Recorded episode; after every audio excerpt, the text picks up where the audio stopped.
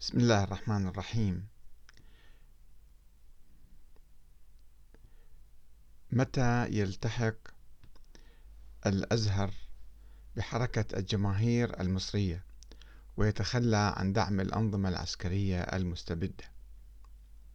في الحقيقة يختلف موقف طلاب الأزهر وهم بمئات الألوف يعني جماهير آه، من جماهير من الشعب المصري يختلف موقف هؤلاء الطلاب وبعض العلماء المساندين لهم في أكثر الأحيان عن موقف شيخ الأزهر بالنسبة للثورة على الحكام الظالمين والفاسدين والمستبدين.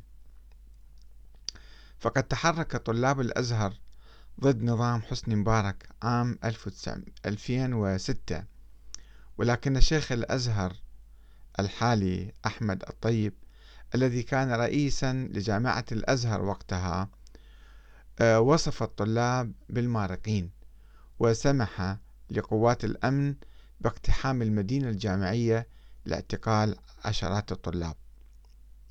وعندما تفجرت ثورة 25 يناير 2011 انحاز طلاب الأزهر إلى الثورة وخرجوا في مظاهرة شهيرة من جامع الأزهر.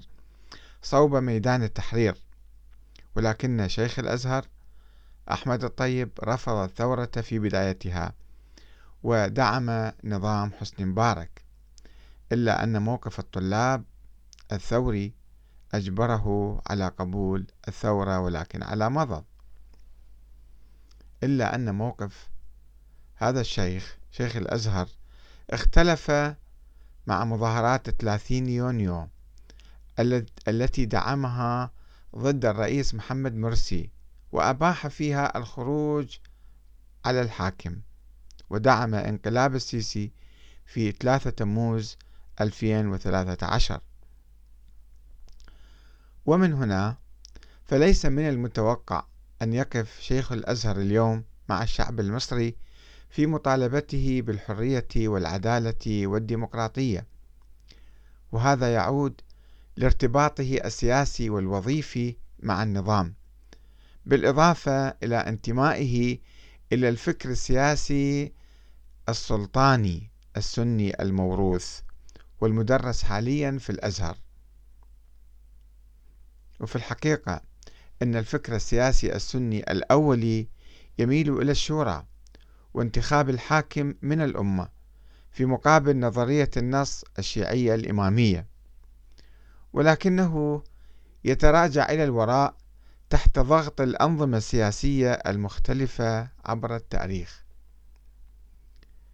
ويمكن مشاهدة الاتجاه نحو الاختيار والشورى لدى عدد من الفقهاء السنة الأقدمين مثل أبي بكر الباقلاني الأشعري في كتابه التمهيد وكذلك لدى الفقيهين الدستوريين الشهيرين الماوردي الأشعري وأبي أعلى الفراء الحنبلي.